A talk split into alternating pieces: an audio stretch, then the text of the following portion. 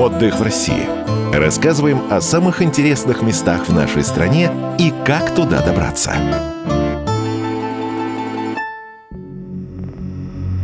Озеро Провал образовалось после землетрясения. Тогда обвалилась часть горы Машук. Увидев вырывающееся из пропасти туманное облако, местные жители решили, что в горе поселилось ужасное чудовище.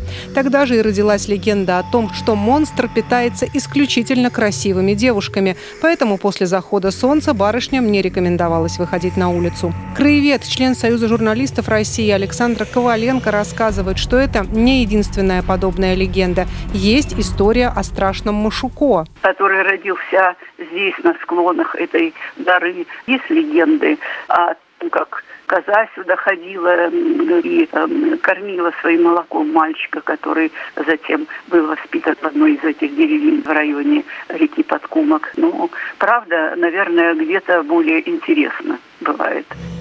Интерес к провалу возрос только в XIX веке с развитием курортов Кавказских минеральных вод. Архитекторы, братья Бернардатцы, которым Пятигорск обязан своим обликом, построили над провалом помост, на котором курортная элита отплясывала польку и кадриль. Дальше больше. Чуть позже над пещерой построили мост, к которому крепилась корзина, и любители острых ощущений спускались прямо в бездну. Позже это пытались повторить и современные экстремалы, но, как рассказывает краевед Александра Коваленко, попытка не удалась.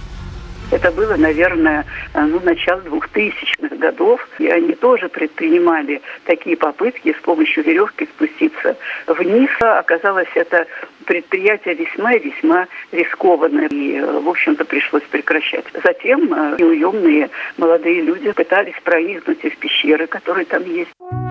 Пятигорский провал не раз становился действующим героем многих классических произведений русской литературы. О нем писал Лермонтов в романе «Герой нашего времени». Ну, конечно, огромную популярность провал получил после выхода романа «12 стульев», где Остап Бендер собирает деньги за вход в пещеру. Граждане, приобретайте билеты на вход в провал.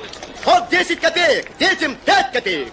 Членам профсоюза 10 копеек, не членам профсоюза 30 копеек. Вот только самого провала в фильме зрители не увидели место, где великий комбинатор успешно торгует билетами, снята не у грота, а на горе Горячий, метрах в 800 от него. Кстати, какое-то время за вход действительно стали брать плату, рассказывает Александра Коваленко. Э, до сих пор трудно сказать. Одновременно появились эти билеты с появлением романа. Или роман опередил. На самом деле в Государственном музее-заповеднике Лермонтова хранится один из этих билетов в виде открытого письма. Билет стоил там 10 копеек.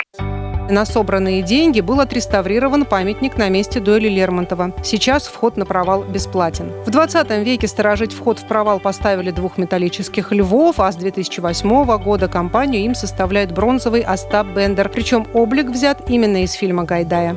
Провал расположен в центре Пятигорска, а в саму столицу Северокавказского федерального округа можно добраться из Минераловодского аэропорта. Средняя стоимость авиаперелета из Москвы сейчас 3,5 тысячи рублей. Кстати, Пятигорск оказался на вершине рейтинга самых популярных направлений для непляжного отдыха этим летом. Стоимость пребывания на человека в сутки составит 3000 рублей. Дина Романовская, Комсомольская правда, Ставропольский край.